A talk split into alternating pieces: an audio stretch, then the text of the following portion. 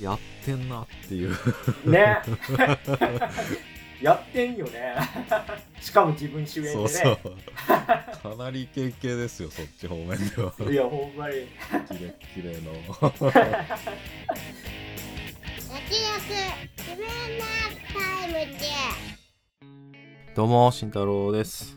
どうもそばです。この番組は映像業界で働く編集マンとアニメ業界に携わる構成作家が映画について話すラジオです。今日はもうじゃあ早速。そうですね。ちょっと長くなりそうな気配が そう出てきますそうそうなの。そらくん好きだもんね。いや長くなるでしょう。新海さん好きだ好きなんですね。今日はえっスズメの戸締まりを、とはい。えー特集していきたいと思います。はい。ではあらすじをお願いします。九州の静かな町で暮らす17歳の少女スズメは扉を探しているんだという旅の青年ソータに出会う。彼の後を追って迷い込んだ山中の廃墟で見つけたのはポツンと佇む古ぼけた扉。何かに引き寄せられるようにスズメは扉に手を伸ばすが扉の向こう側からは災いが訪れてしまうためソータは扉を閉めて鍵をかける閉じ師として旅を続けているという。すると2人の前に突如謎の猫大臣が現れる。という内容になっております。では早速東京の方に参りたいんですけどもえー、私曽我はですね今回の「すずめの戸締まりは」なんかもう本当に新海監督の集大成的な内容になっていてて面白かったんですけどもうーんこれまあなんか賛否分かれる内容だなと思います。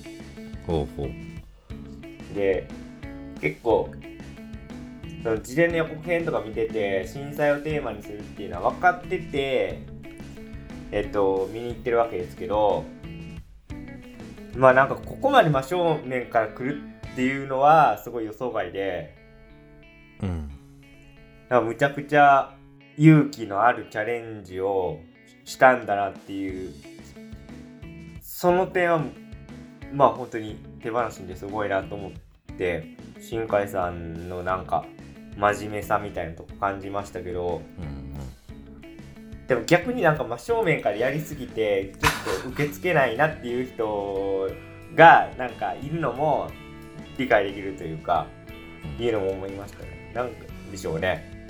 うん。すごい、だから真面目なんだなと思ったのは、その、君の名はでやった時は、その彗星が衝突っていうことで、まあ、直接はやってなくて、でもなんか、その、その大きな悲劇を回避するっていうテーマでやったところ、観客から、いや、なんか、311なかったことにするんですか？みたいなことを言われてでそれに対する新海さんの反省があって次天気の子にする時はまあ自然災害というねことでやったらいや今度はいやいや世界の危機より自分たちのことかよ！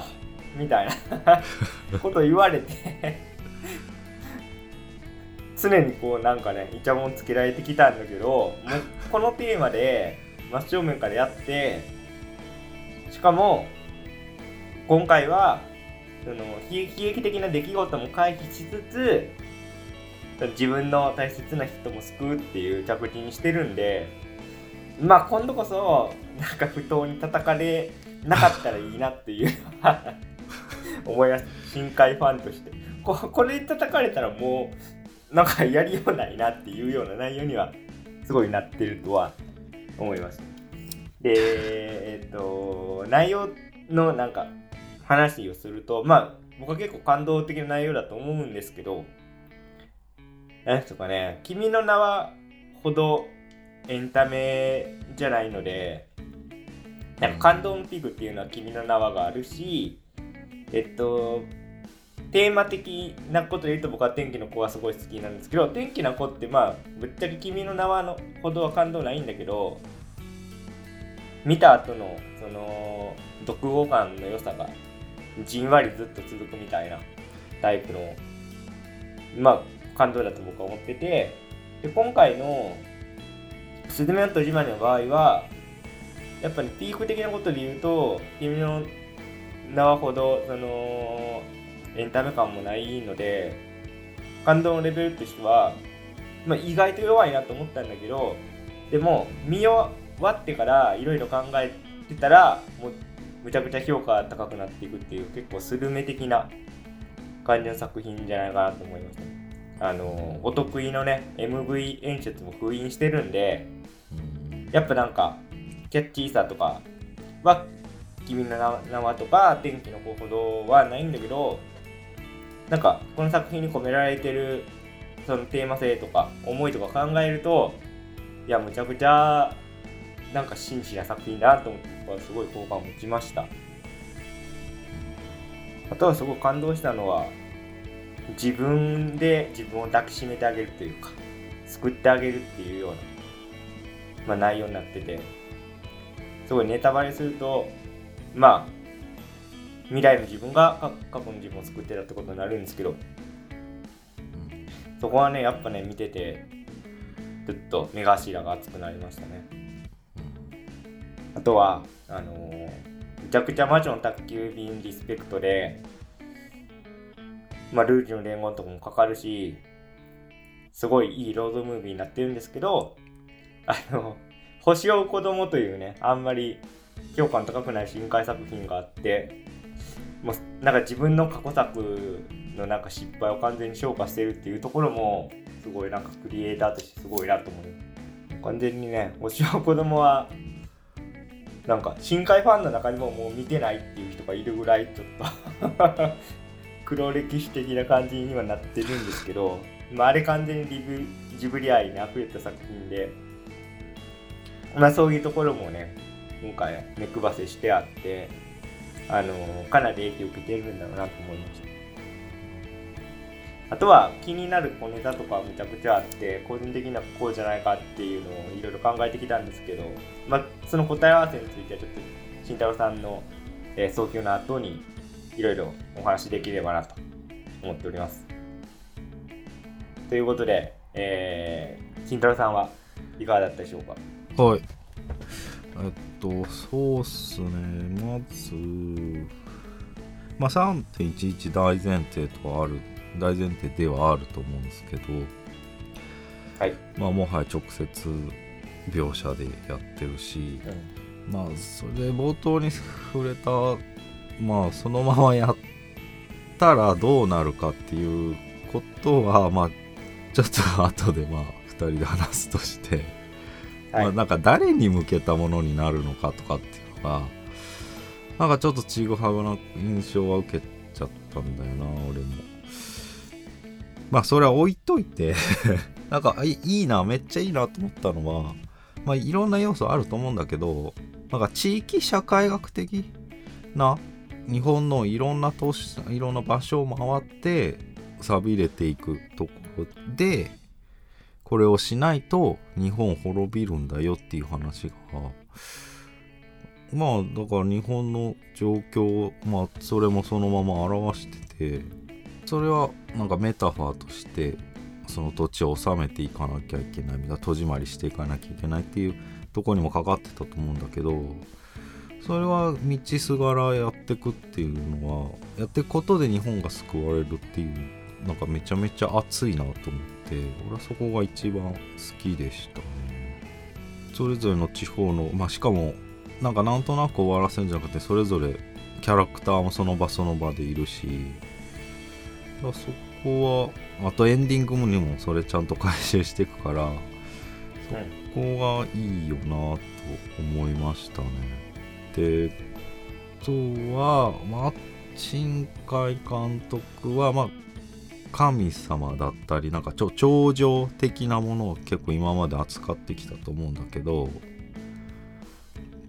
まあさすがと思うのはまあソータ？ソータが最後に祈祈る時にまあ人の命を助けてほしいっていう話なんだけど要約すると。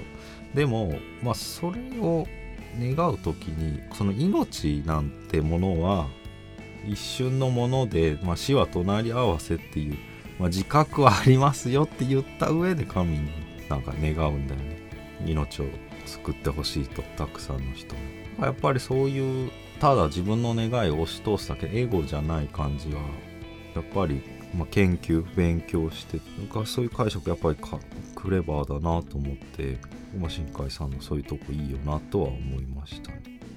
とは今回、まあ、さっきも言ったようにやっぱ曲で押してかなかったので、まあ、前回天気の子の時にまあ曲でやってんなっていう風に多分、まあ、言っこの番組でも言ったかもしれないしめっちゃ思ってたんだけどないと寂しいよね。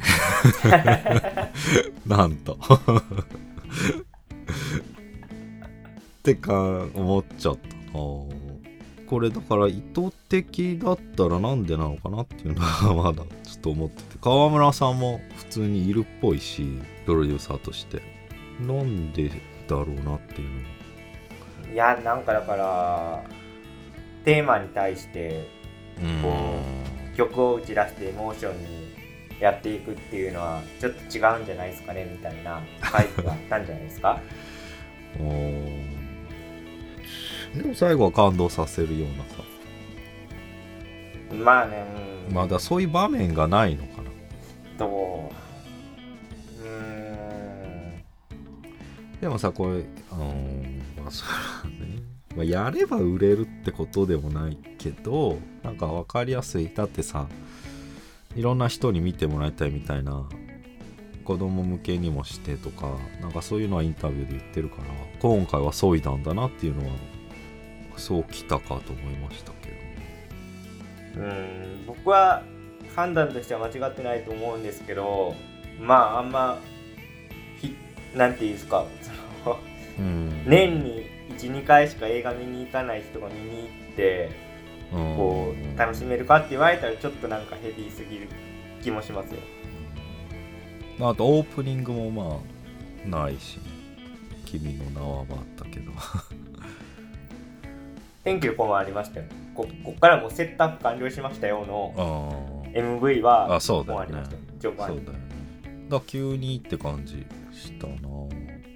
あとぶっちゃけそのね「君の名は」の時とあとまあ天気のこのグランドエスケープとかそうだけどなんかもうむちゃくちゃ分かりやすくエモい感じのうんうん。あの曲でもないし今回。うんうんなんであのいい曲だと思いますけどすごい乗りやすいかって言われたらちょっと違うのでまあそういう意味でもなんか独自色は出てる気しますけどね全2作とは。まああと監督がインタビューで言ってたんだけど今回閉じてく話閉じまりってタイトルだし閉じてく話なのはなんでかなと思ったんだけどなんかこれからもう人も減ってきてる減っているし日本っていう国がまあそのいろんな散らかったものを閉じていく、まあ、可能性を追っていくっていうフェーズよりいろんな散らかったものを片付けていくフェーズなんじゃないかっていう話をしてて。だから、うん。まあ戸締まりしていくんだよって話で。なるほど。なるほどなと思って。まあちょっと冒頭でちょっと整理しとこうかなと思って。確かにあのまあ自転車の鍵開けたり閉めたりとか、まあすごい繰り返しのモチーフだけど、うんまあそれが序盤にこう提示されてるから僕は終終盤のあのクライマックス前に行ってきますって言ってこうみんな出ていく場面あるじゃないですか。うんうんだああそこのか鍵のところともかかってるからうん。すごいうまい使い方だなと思いましその場面もね、まあ、ちょっと出ちゃっていいかって言うけどこのもらった新海誠本に書いてあるんだけどた今回ね入場特典でもらえるんですよね。うん。新海誠本みたいな。なんか最初の状態だとあの「行ってきます」系がなかったんだって。あのいや絶対あってよかったな。であの地方地方でさその人、うそこに住んでた人たちのことを考えて鍵閉めるんだよっていう話があったじゃんうんうんうん。それがあそれがあったのになんかそのあの最後のシーンではなかったらしくて。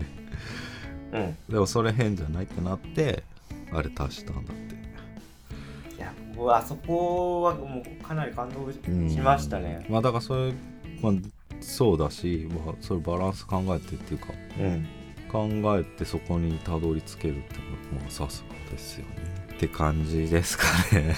まあもうちょっとけれんみがあってもいいかなとは思いましたけど。うんまあ確かにそれは僕もちょっと同じような感じです。まあうん。でも難しいと思いますよねこのテーマで。でちょっと気になった部分の答え合わせに入りたいんですけど。あのー、総評の中で、まあ、慎太郎さんがいろんな都市を巡るっていうのが、まあ、地域社会学的にっていうところはあったんですけどなんかその訪れる場所場所に意味があるなと思って、まあ、監督の意図をどこまで汲み取れてるかわかんないですけどあのー兵庫以外の、えっと、愛媛と宮城は南海トラフが起こるかもって言われてる場所ですねあ東京とかねうん。愛媛と宮城？宮崎か。うん。宮崎と愛媛はそうですね。南海トラフが一応なんか起こるかもって言われてる場所で、でまあ神戸はまあ阪神・淡路大震災があったんで多分入れてるんだろうなっていう。でそこをこう巡りながら最終的にはまた宮崎にこう行って帰る話になっててまあ完全になんか魔女の宅急便ですよね。そのいろんなとこにこうヒロインが行ってその中で成長していってで最終的にはまた帰ってくるっていう。ところとかも良かったしあとまあ普通にまあね南海トラフあの正確な数字忘れましたけど今多分だいぶ高くなってるんですよ。ねあのなんか10年以内に起こる確率みたいな。データ出てましたけどなんかそういう意味もなんていうのか持たせてるのかなと思いますうん。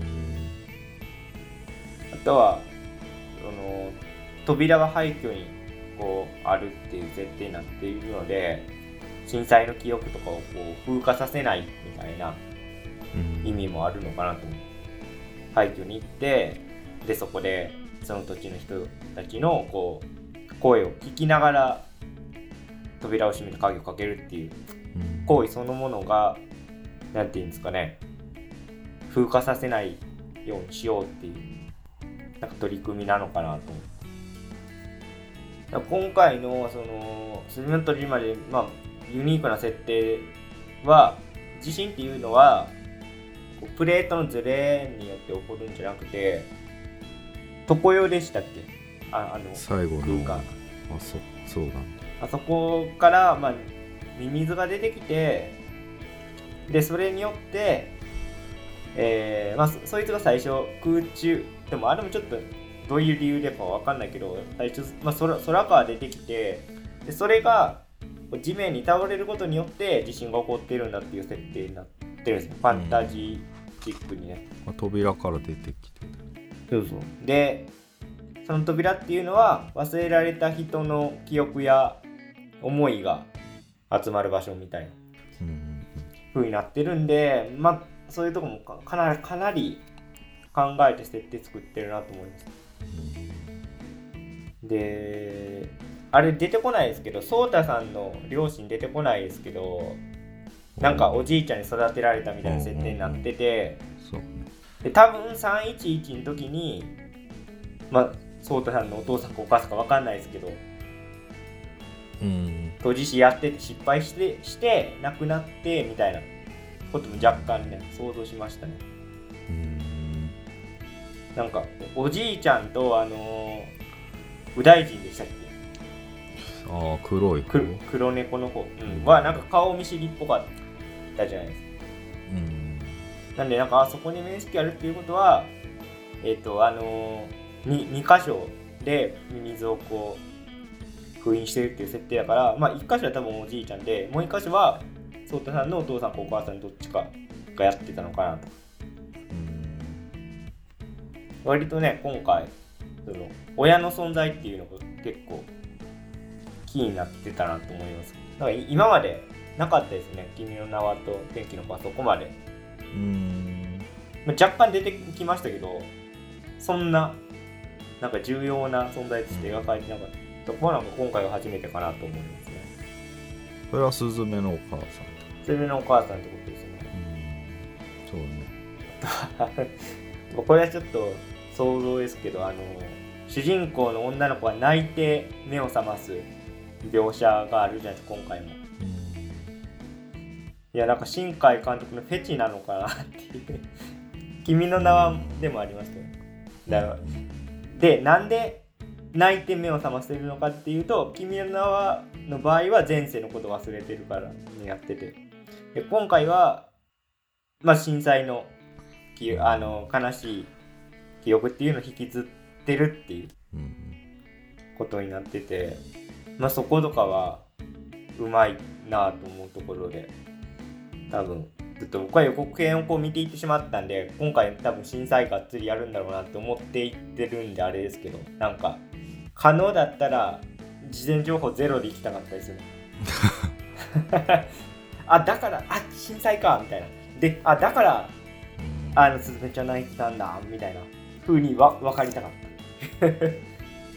まあねそれもねその注意喚起もなんかもっと直接的にそれした方がいいんじゃないかっていう人もいっぱいいるよね。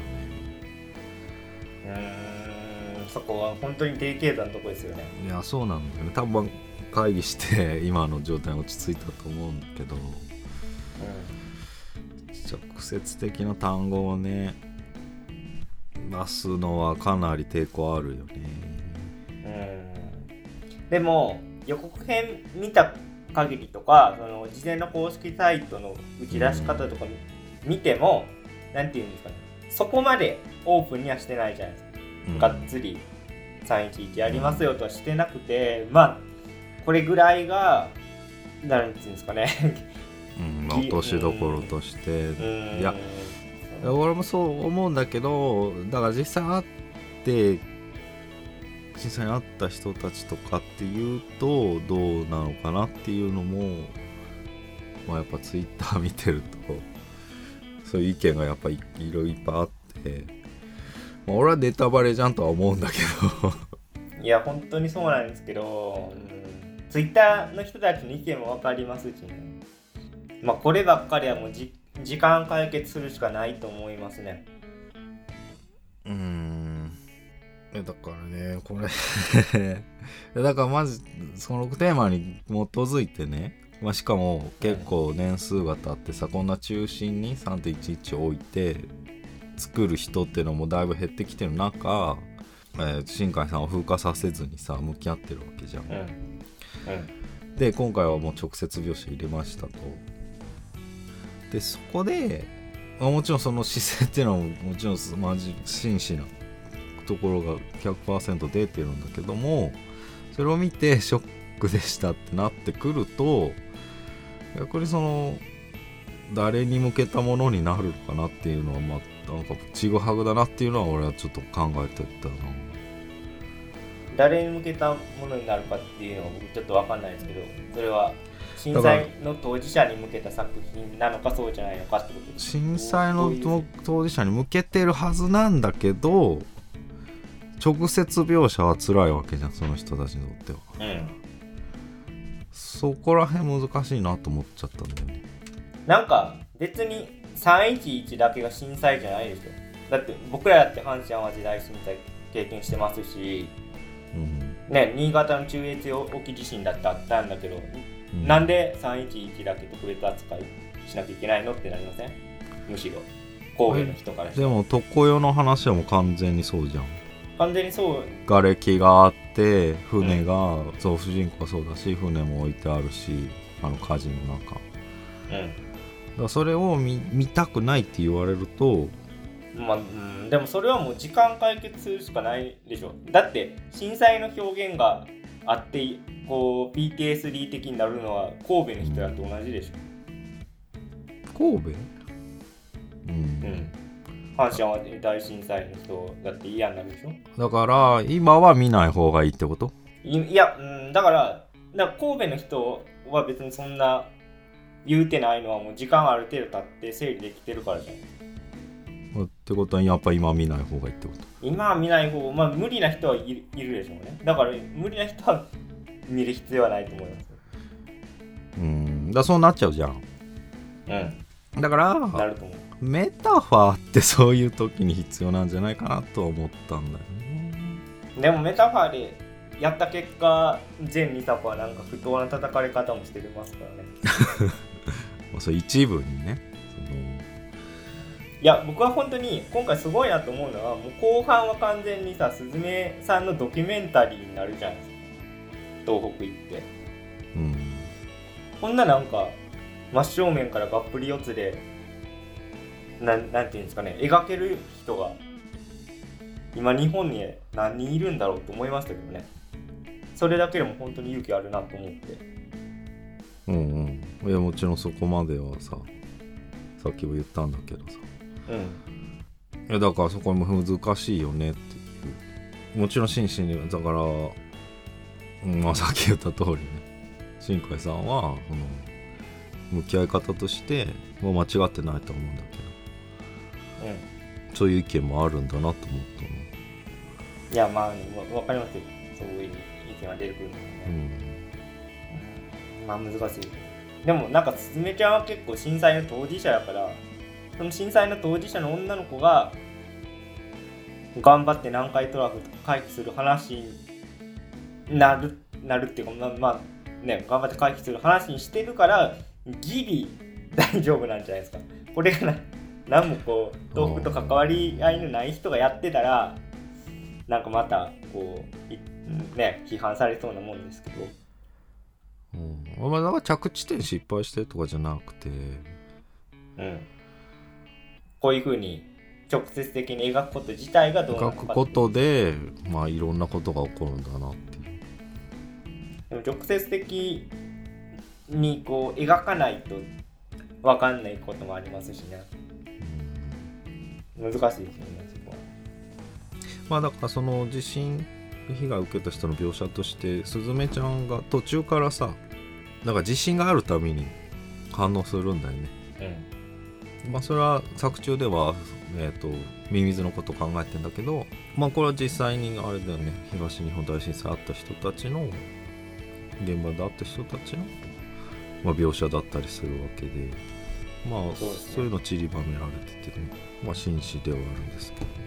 震災の当事者の人とその他の人のギャップみたいなのも若干うん入ってるのかなと思ったのはえーっと神木君がやってる役なんていう人でしたっけ？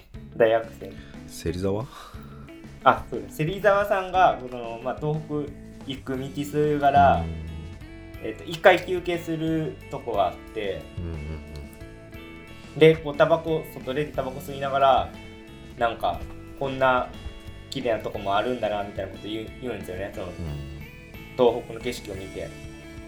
でもすずめちゃん的にはそのまだ復興していない景色だと思うんですよそれって。だからそこでちょっとなんかその直接セリフでは言うてないけどそのアニメーションの演技でうん。なんていうんですかねちょちょっと違和感を今すずめちゃんは芹沢さんに対して感じてるんだなっていうおお芝居は実はしれっとやってるなと見てましたけど。うん。なんか温度感あるんだな。うん。まあ波にさらわれて何にもない景色なんでスズメちゃんにとってそうなんですよ、うんうん。そうなんですよね。まあさっき曽我君が言ったようにそのまあずっと3.11を、まあ、メタファーであり、まあ、今回は実際に取り扱ってきた取り扱ったんだけども、まあ、同じテーマを使ってるんだけどこのそれで伝わ今まで伝わりきらなかったことが今度は伝えられるかなっていう思いで繰り返し挑戦してるみたいなことはなんか違うインタビューで。それは監督本人が言ってたからまあ曽我君の全くその通り。まあそれ今回も挑戦っていうことだよね。そうですね。ちょっとねハレーションが起こるのはちょっと分かりますけどね。そそれだけやっぱ描写がすごかったですよね今回はね。うん。まあ焼けてるもんね。うん。いやなんか本当によくこれで OK 出したなっていうのを本当すごいなと思って。うん。いいいい意味ですごいなと思って。だって今シネコンとか行ったらもうほぼねスズメの戸締まりしかかかってない状態じゃないですか。うんその規模でこう展開する作品としてはあまりにストレートだから僕はそこは好感を持ったんですけどね。でも震災の当事者の方からしたらちょっとやめてくれよってなるのはすごいまあ理解できるというか。まあそこですよね。あとその映画館でかかりまくってるのでもネットニュースで一悶着になって そうなんですか。うん。いやなんか他の映画が全然上映されないとかもう早めに終わらせられるとか。多様性デストロイヤーとまで書かれてたけど。だってそれはもうなんかコロナ禍で客が来なくなって経営的な判断によってあの配給会社がかけなかったわけじゃないですかコロコロナ禍落ち着いて人が戻戻ってきた時にまたかけたいから公開延期します公開延期しますってやって「鬼滅の刃」がそこで、ね、大ヒットしたおかげで小さな劇場とかがなんとか潰れずやってこれてるわけでそれはなんか結構自業自得のとこもありません？だって。はい。そう思います。いや多様性デストロイヤーって言うんだったら俺らみたいに月4回とか5回とか映画館行ってくれよな。以上。ってことまあだからこういうアニメ映画ね、まあ、嫌いな人もいるよ。まあそうですね。あとまあちょっと真面目にそのお金的なこと言うと「すずめの戸締まり」でこう稼いでくれるからすごいマニアックなやつがシネコンにかけられるっていうこのよ余剰なうん。スペースっていうのを生んでくれてる側面がありますからね。ビジネス的なことで言うと。ねだって僕イオンシネマで香川行くっていう 政治ドキュメンタリー見てますからね。これ多分「鬼滅の刃」とかなかったらそんな余裕なかったでしょシネまあ、そこのイオンシネマ頑張ってるよね。頑張ってますね。まあまあ閲覧増やすためにね話題作に乗っかってっていう部分記事ま ちょっと人間の汚いところ出ちゃってますよね閲覧数とかいいいいあうん。ネットニュースってまあそんなもんです。ね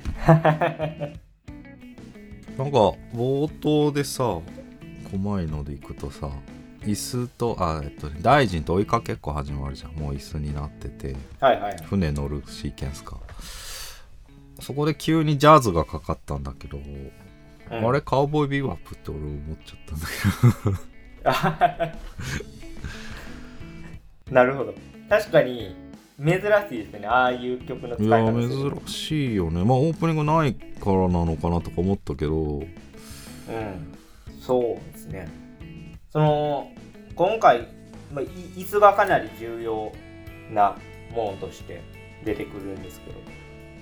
うん。あれって、まあ、僕の中でっとまだ考えれてないんですけど椅子の足3本じゃないです3本だね。かなんでも絶対なんか意味あるなと思って考えてたんですけどあの颯太さんが椅子になるじゃないですか。うん。で颯太さんどっちから腕怪我しますよね。で腕1本と足2本で3本っていうところはリンクしてるのかなとかちょっと考えましたけど。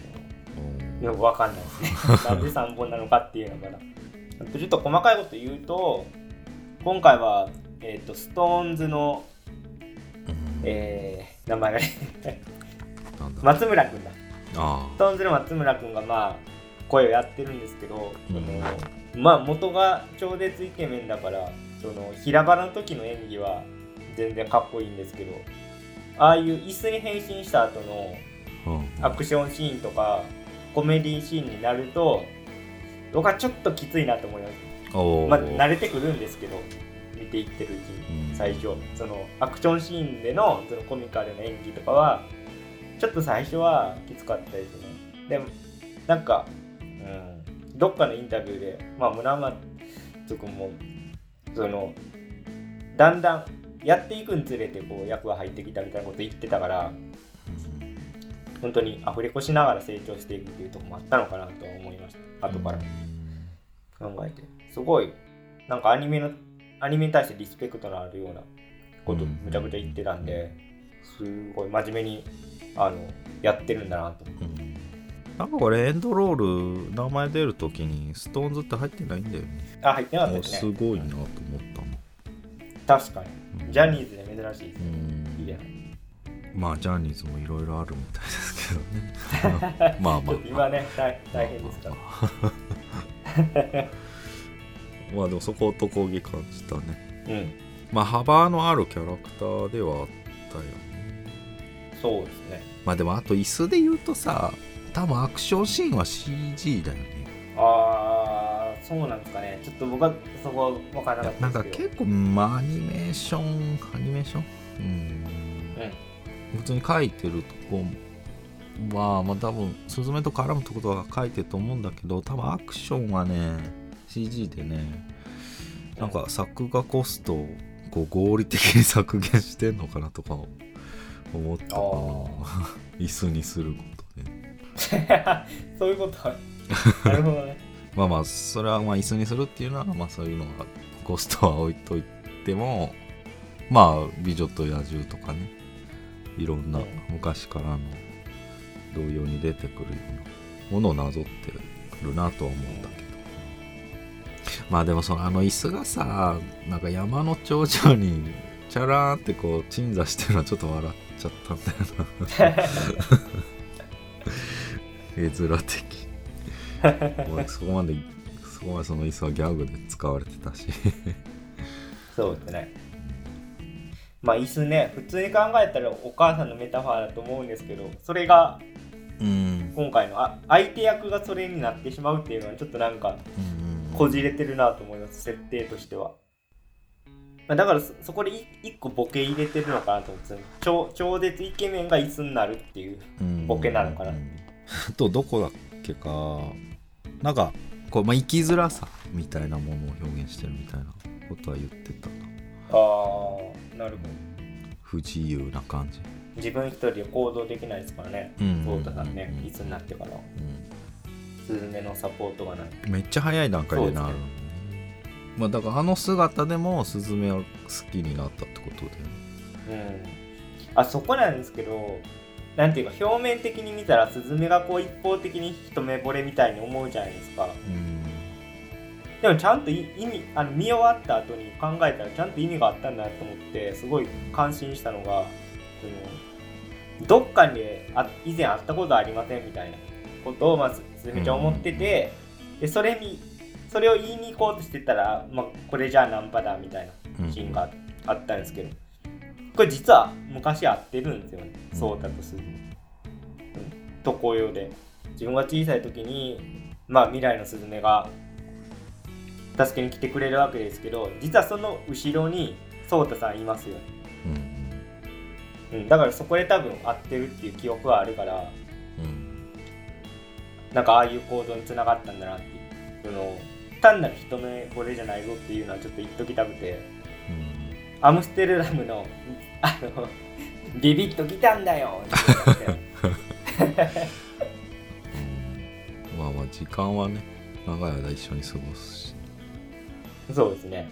えっと、結構最初はもう颯太さんね、足手まといだからもう一人で行くぜって感じだもん。うんスズメはついてこようとするんだ。ああそれねそれのグラデーションもねうんまあ気使って、まあ、ちゃんとグラデーションになってたかなとは思うよね少しずつスズメが参加していくうん。まあ、そこはやっぱ真面目だなと思ったそうですね。こうやって、まあ最初からね、関係性深いっていう感じじゃないと思う。徐々に徐々にやってますよね、うんそこは。そうだから、まあそこはちちゃんと機能してるから、そのまあ恋愛要素いらなくないっていう、まあ、意見もちょっとわ分かんなくはないけど僕はまああってよかったのかな。あ まあでもあの後どうなるかもあんま分かんないしね。まあそうですね。うんだから前作2作と比べてもだいぶ薄めではあるよね恋愛。劇的恋愛っていうわけでも、そうですね。まあ要素あるにしてもそれだけじゃないっていうかね。まあでもそこはあそうか。でもそう言われて今思いましたけど確かに天気のこと全く構成一緒ですね。うん。その結末だけ違うというか。うん。こう主人公とヒロインが出会ってで片方の犠牲によってい一旦世界は救われるんだけどうんうんそれに対して、まあ、天気の子もスズメの戸締まりもそれをその世界は嫌だって言って一旦取り戻すと。うん。で天気の子の場合は、まあ、世界と天秤かけた結果ヒロイン取ったけど、まあ、今回は天秤かけた結果うん。自分は犠牲になるっていう選択肢を選ぶ大臣がうまいことやってくれたっていう。いやそちょっとれご都的な感じにはなってますまあそれはちょっとな。思ったな確かに。ハッピーな感じで終わりました。うん。まあそうだよな。これ大臣についてどう思いました？慎太郎さんは。大臣についてもういきなり大臣ってなるの早すぎるかなと思ったけど。確かにね 気づいたらなんかインスタとかツイッターでなんか広まってましたもん。うんなんうんまあ広ままあね。見た目が大臣っぽい。ちょっと言語化してほしいけど。確かにね。いや普通に予告編見た時はもう完全にキュゥべえだなと思ってましたけど、まあ、ちゃんと最後は可愛く見えましたね。う んまあちょっと全部うまくやってくれたって感じがまあちょっとかわいそうではある、まそうですけど。これダイジンってななんですずめにこだわってるのかっていうのもまあうん。ちゃんとこう説明されてて。これ結構い入り組んでるんですけどえっとスズメが最初大臣につけてなんかお魚あげるじゃないですか。うんうん。であそこの時になんか結構可愛いみたいになってうちの子になるっていうんですよ。うんうんでその関係性っていうのはスズメと玉木さんとの関係性の反復なんですよ。うんうんで玉木さんもうちの子になるってスズメに対して言ってるっていうそこの繰り返しでで両方とも一回拒絶される。だから大臣もスズメにあのこうまあほとんどあれも大臣絞め殺されるのかと思いましたけど一回ソータソータさんが犠牲になった時にこうまあスズメちゃんが怒ってねうん。拒否するじゃないですかえそその行為っていうのは玉木さんが一回もうこの10年もきつかったと。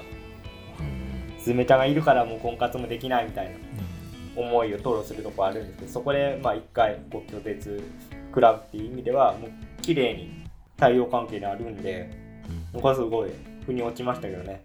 大臣がスズメにこだわる理由っていう部分。うん。だから大臣にもうちょっとなんか満足させてあげられるような。うん。まあまあ最後の最後にまあ元気になってたけど。そうですね。確かに。それでいいのかな？まあもうちょっとあってもね。そのもうちょっとそうその後何年かあの禁止になるわけだから。うん。確かにね、物分かりがいいなっていうのはまあちょっと思ったかな。うん、でもそう考えたらあの黒猫の方はもう 仕事人って感じ。もう達観してるよね。まあでもさっきの砂漠の話であの黒猫はだから一回東日本大震災でもしかしたら失敗してるっていう。で、うん、かもしれない、まあそれをワンサーゲインだよね。おそら。くうん、アルツの意思はね。そうですね。うん。まあ、ってとことの対比はあるかもしれない。まああと大臣がだからやっぱりスズメの気持ちを確認したらあの痩せ細ったりボロボロになったり、でもちょっと気持ちをもらうと元気になったりみたいな。そうですね。本当なんですかね。服の神的な効用もありましたよ。なんかうん大臣が行くところにお客さんがこう集まってきてみたいなところはうん。描写されてたあんで、あそれは言ってたね。なんかね愛媛のあの女の子の旅館も繁盛してたしカラオケスナックもね繁盛してたからね。うんだからまあもっと大臣もね掘り下げても面白そうだなとは思ったけど。そうですね。うんまあ、だからそういうのもありつつだからいろんな地方回ってくからさ連続連ドラみたいな感じでもいけるなと思ったの、うん。まあ、引き伸ばしというかまああの23箇所であれだけの大団円できるから、まあ、本当に日本全国回ったらもっと感動できるのかなとかっていうのは思ったな。まあ連ドラにしたところで稼げないからもうこう状況的にしょうがないんだけど。あとまああまあまりに行き過ぎるとこの震災っていうテーマがぶれる気もしますけどね。まあ、ただ俺はそこは地域社会学で捉えたから なるほど。あそこにつながってとる広げれるよなっていう、うんなるほまあ、震災もそうだけど日本っていうこの南北に長い国をのことも考えてるなと思ったのどなんかそう考えるとあの東京の扉が現れる場所だけなんか浮いてますよ俺うーん。ここはだってちゃんと寂れてるスポットじゃないですか。神戸の都会だけど、うん。もう営業してない遊園地とか。行きました。昔。まあ関西もいっぱい遊園地あったけどね。今ほとんどないね。ないですね。だからあーまだ途中淡路島とか経由するけどうん。おおレオマワールドかなとか思ったし懐かしい。昔ねね。香川県にあったんですよねテーマがあれかあ香川県なのかレオマは。香川ですね。まあ関西のリゾート地だったよね。淡路島とかその、まうん。あ、そういうのがなくなったんだなっていうのは見ててね、まあ、ひしひしと伝わりましたね。人口減少国家にとっての宿命というかね。うん。そこはなんか山の上に作りがちみたいな。奈良の生駒三条遊園地とか。だから俺らが子供の頃はその山に向かってもう渋滞がすごいんだよ。車がずっと並んでうんていや今思うと元気だなっていう。家族でレオマワールド行った時は確かに山道渋滞あるありましたね。ああそうだよね。すごいよね、今考えるそうですと、ね景気の良かった時代だな。今回のキャラで言うとまあすずめちゃんすごい僕は好きなうん。感じのヒロインで結構あれですかね。まあでもあれか「君の名は」の三葉もそういう感じなのかな。んかでも今回違うなんか頭身上げてるってインタビューで言ってなあそうなんたです、ね、ちょっと大人っぽく。えー気づいてなかっうん。たなるほど。なんか、まあ、前作のほ穂高君が結構癖の強いうん。キャラだったんで、うん。なんていうんですかね感情移入しながら見えた人多かったんじゃないですかね今回は。あ結構ね僕は小高君のあの中二感好きなんであれですけど世間的には叩かれてる意見をよく見たなと思って まあそれ、まあ、みんながみんなじゃないけどねそれ いやだってもう銃出てきて撃っちゃいますからね。ああ もう中中二が極まってるでしまあいいシーンだよ。ね抵抗の一心うん。ょいいシーンでしたね。まあだから男の子は使ってたし俺らは入りやすいっていうか。そうですね。部分はあったけど。なんかそれもあったから今回女の子にしたみたいな話はもうしてるえー、そうなんまあ確かになんかお女の子主人公あんまりないですね。新海さん。ああずっと遡ると。うんまあ君の名は一応まあそうだね。それでかいんだ。ダブルダブルヒロインっていうかダブル主人公システムですけど、基本ね男の子中心ですからね、今までそうなってくるとやっぱ僕は本当に玉木さんとの関係がすごい良かったですね今回。うんうんあの眼蓄のあるセリフだなと思うんですけどその、まあ、玉木さんがうん。サービスエリアで、まあ、ぶちまけるじゃないですか、うんもうあんたのせいでみたいな。うんでぶちまけた後に言うのがなんかあれだけが全てじゃないんだよっていうことを言うんですけどうん。なんかそういう言い方普通しないなと。思あのあれは本心じゃないのよとか絶対言いそうじゃない普通のやつ、うん。でもあれは本心だって認めた上でそれだけじゃないっていうところがむっちゃ深いと。思 うあれっていうのはなんだいやだからうん。つばめちゃんが言ったせいで10年間うん。玉木さんもむちゃくちゃ我慢してていろんなものに犠牲を払ってたんだっていうのをうんぶちまける。でもそれだけじゃないっていうのがすすごいセリフだなとう。ん普通にあれは本心じゃないのと。あんなこと本当は思ってないの。い言いそうだけどそれを安易にしてないっていう。うん。そこはすごいですよね。ねなんかシーンとしてもその右大臣にこうなんなんていうの？憑依されててここのにもないことを言ってしまったっていうふうにこう消化うん。しそうなところなのにそうしないっていうのはなんかもう人間描けてるなと。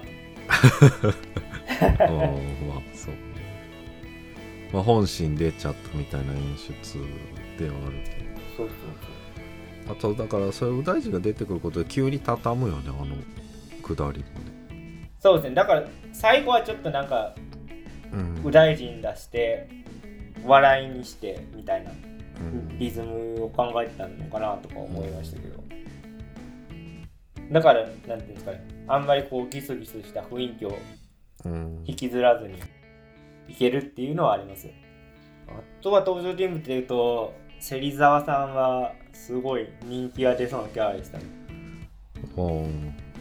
すごいなんていう属性多すぎると。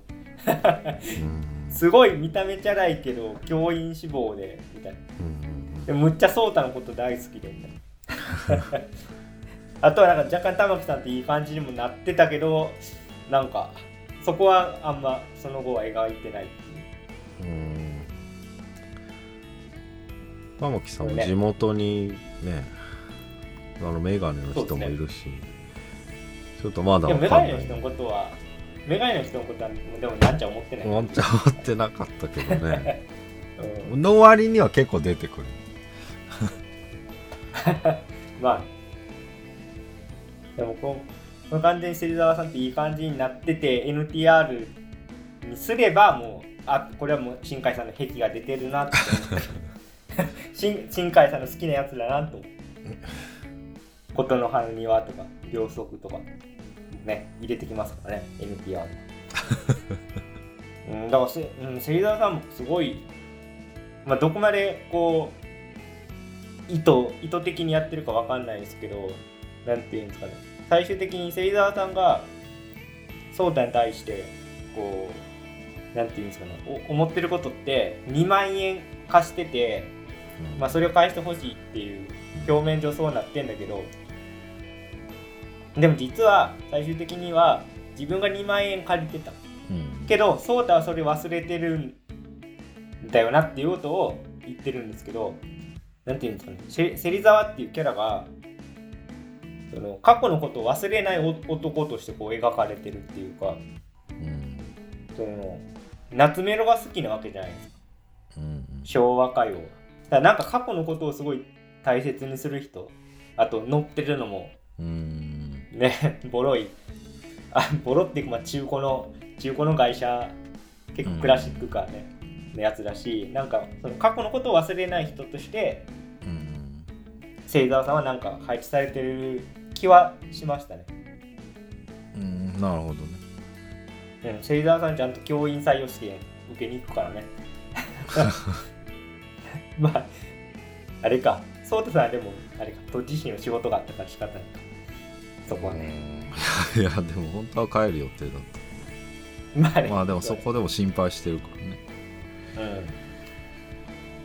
うん。うんまあいやなんかそれ面白いなと思うのはスズメはだから過去のそのショッキングな出来事はやっぱ夢に出てくるんだけど結構忘れてたというか忘却のイメージとして持ってただけで忘れてたんだけどそこへたどり着くために芹沢が車で連れてってくれるっていうのはまあさっきの解釈でいくと、まあ、すすごく綺麗だよね。うん、本当に文字通りそのタイムカプセルっていうか、まあ、カンカンの中にこううん。蓋をしてたわけだから、うん。スズメちゃんを。そう。やっぱやっぱそこを開いて過去の日記を読むまでは忘れられた記憶として描写されてますよ、あれもさノートにさクレヨンで黒で真っ黒に塗りつぶすけどさあれって結構前振りでけ何回か見せてるじゃん。あれはさあのタイムカプセル開けて開いた瞬間真っ黒っていう前振りなしでさ見せたらショッキングすぎるっていうことなのかな。うんどうなんですかね。まあそれもあるんじゃないですか。おまあもう一つはなんか普通に物語構成的にもまあ伏線としてうん。あのは貼っとこうかっていうような意図もあったのかなと思いますけど。まあまあつながるっていう意味うん。だでもあそれあれを見せるとなんかちょっとネタバレ的なのかなとか思っちゃったけど。まあそうですね。確かに、まあでも。思い返すうん。まあでも怖すぎるっていうのもちょっと思うな、うん。開いた瞬間あれをいや結構ショッキングうん、な、ショッキングだよ。子供があれ書いてるっていうのはうんそうですね。うん。えぐられるよね。すずめちゃん17歳だからまあ10年前っうん。て考えたらまあ6歳とか7歳ぐらいのね、時に書いたものって考えるとかなり重い場面ではあります。まあでも僕はだからこそこう玉木さんとの関係性が僕はすごい良かったんですけど。うん、うんまあそうまあ救いではあるよね、まあ、しかもすずめちゃんがさお母さん探して泣いてるけどさその理由がねまた泣けるよね。うん。自分が寂しいからじゃなくてねお母さんが心配して探してるから行かなきゃいけないんだっていうね。ねあそこはちょっと僕もうん。うるっときましたね、まあ泣くよねそ泣けるポイントで言うとやっぱ僕はそのすずめちゃんがまあ封印してた過去の記憶があってそれをまあロードムービーを通して開いていってでそのやっぱ乗り越え方がやっぱすごいというか過去2作と全然違うじゃないですか。うん。結構「君の名は」はもう SF 的な想像力でもって解決してたしあと、まあ、天気の子は、まあだから好きなんですけどもう世界系的にもう世界よりも好きな人のためにうんっていう。でまあね今の若者っていうのは先行世代からいろんな意味でこう負債を背負わされてきているのでうん。別にそれを真正面から背負う必要はないんだよっていう方針会さんなりのエールだと思って。うん。でも今回の「ズームの戸締まり」の場合はやっぱりその過去の自分を未来の自分がこう助けてあげるっていうところはやっぱり僕は本当に感動ししてまあぶっちゃけそのね冒頭からお母さんの顔をきちんと描写してない時点でちょっとなんか気配を感じちゃうんですけど。うん でも僕はワンチャン颯太さんかなとも最初は思ってて。あの髪の長さ的に。だからなんか過去にあったことあるっていう記憶につながってくるんだろうなとも思ってたんですけど。でも実は未来のすずめちゃんだったっていうのはやっぱ僕は普通に感動しちゃいましたねであのね常世でまあ2人が会う時にその未来のスズメが子供の時のスズメにその私は何だったっけスズメの明日だよみたいなうんうんうんセリフがあってそれがむちゃくちゃ素敵だなとうん。なんかこういうところのセンスはやっぱ新海さんすごいですよね、まあ、はっきりと自分は未来のあなただっていうことではことの説明の仕方ではなくてね、ね。すごいセリフだなと思いました玉木さんと出会ってからこういいろんな明日があったんだろうなとかって考えるとやっぱちょっと泣けてくるというか。うんまたセリフ回しでうまいなと思うのはややっぱりこう「行ってきますとお帰りなさい」がむちゃくちゃ効いてくるじゃないですか終盤ね、うんあそこはもうあそこはもう本当にああんなん泣いちゃうよなっていう。ああいうなんかドラマの作り方本当にうまいし。まあまあそこに生活があったっていうとこそうですね。ろうん。まあでもやっぱそうなると前半のこう過疎化と震災とで、まあ、そこはスイッチしてる。してますね。近い描写してだけど、うんそれはその問題として。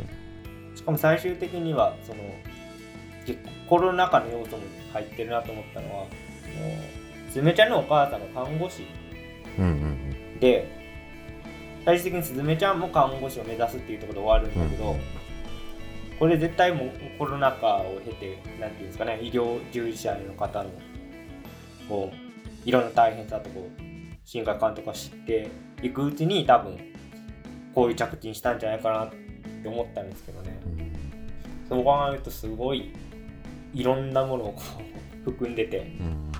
いろんなメッセージがあってすごいなと思いましたけどね。まあそれ劇場でもらった本にその企画書全文？企画書の文が一部抜粋されて載ってるんだけど、えはい。ー2020年4月がその時点の文章でまあこれからコロナウイルスもどうなっていくかわかんない世界がどうなっていくかわかんないけどこの映画が公開される世界がどのようなものか今の時点では想像できないですかみたいなまあそういうめことを想像したような企画書文も載ってるから、うん。そうですよね。うん、なんか新海監督は結構コロナ禍においても初期から積極的にメッセージを発してた一人で。うん。なんていうんですかね。僕は印象に残ってるのは SF 的な世界で生きるなんか私たちへみたいうん。なそういう文タイトルの文章を書いてて。今思うと多分その期間に脚本なり企画書なり書いてたんだなというのはちょっと思いますよね。なんで多分自覚的にこのすずめちゃんのあの看護師になるっていうところは盛り込んでるんじゃないかなと思います。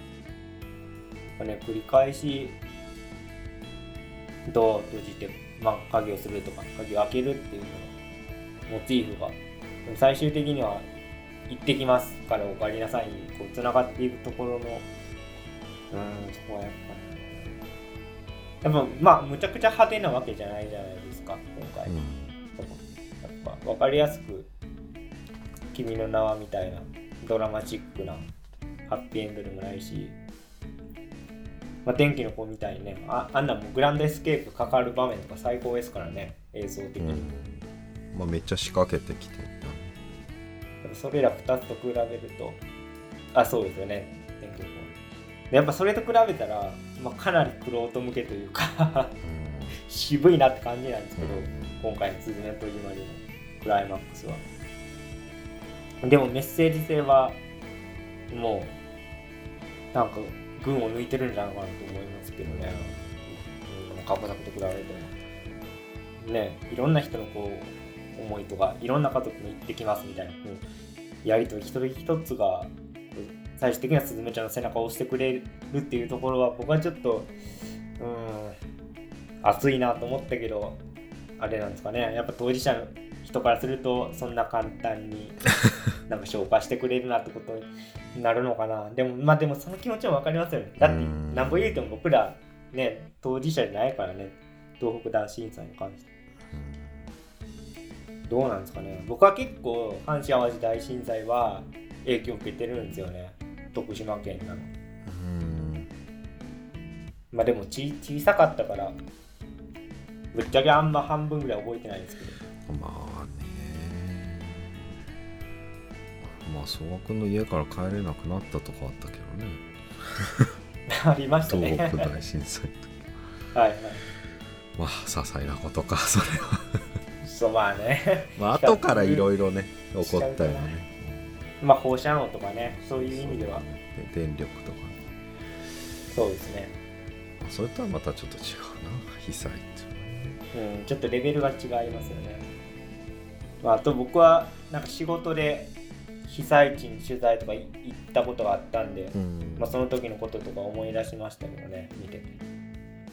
うんどうなんですかね。僕はでも考えれば考えるほどよくかんなんていうんですかいろんな仕組みがあるとかいろんなメッセージがあるなと思ってなんか日に日に感動の度合いが大きくなっていってますけど。ねまあね。でも本当にふうなんていうんですかね3.11に対しては当事者の人はのけておくにしても結構風化してる人が大半じゃないですかね。今の日本だと、なんですごい意味のある映画だと思いますけど。まあでもだからこそこう 賛否分かれるだろうなっていうのはありますよね。どうしても難しいですね。これちょっと答えの出る問題じゃないですけど、うん、でもまあ無限の配慮はできないわけじゃないですか。人間。うん。だからどどっかでなんか線を引くしかないと思うんですけどね。蛍の墓見てなんか PTSD になったわって言われたらもうそそれはもうしょうがないというか。とかじゃあ今回の「通園戸締まり」見て関東大震災の生き残りの方がもし見たらみたいなのもあるじゃないですか。まあそう考えるとねそうか。東京もあれか一応震災のね土地ではあるなって今言ってて、うん。まあ、ちょっと余談でしたけど。まあまあだから自分の中で風化してきてるような人たちにはやっぱそういったものを想起させる力はまあ十二分にはあるよね。そう、うん、個人的なことで言うと僕は割と風化してたなと思いました。こう見終わった。後気づかされた。うん、だってもう人間は忘れますよそれは。うん、確かにね。忘れるから逆に前を向けるっていうところもありますからね。うん。ずっとこうね過去のことを引っ張っててもそれはそれで健康じゃないですからね。いやーなんかまだ10年前に振られた彼女のこと忘れられないんだよなみたいな。それよりかは新しい声を探したのかまあレベルが違いますけど。事件の。まあでもそんな中思い出させてくれてありがとうございますっていうことですね。そうですね。ちょっと襟を正す思いとういうか、んもうマジで南海トラフもあるなっていうのを思いました。うん。はい。そんなとこですかね。はい。じゃあ今日はこの辺で、えー以上脱力。キネマタイムズでした。ありがとうございました。ありがとうございました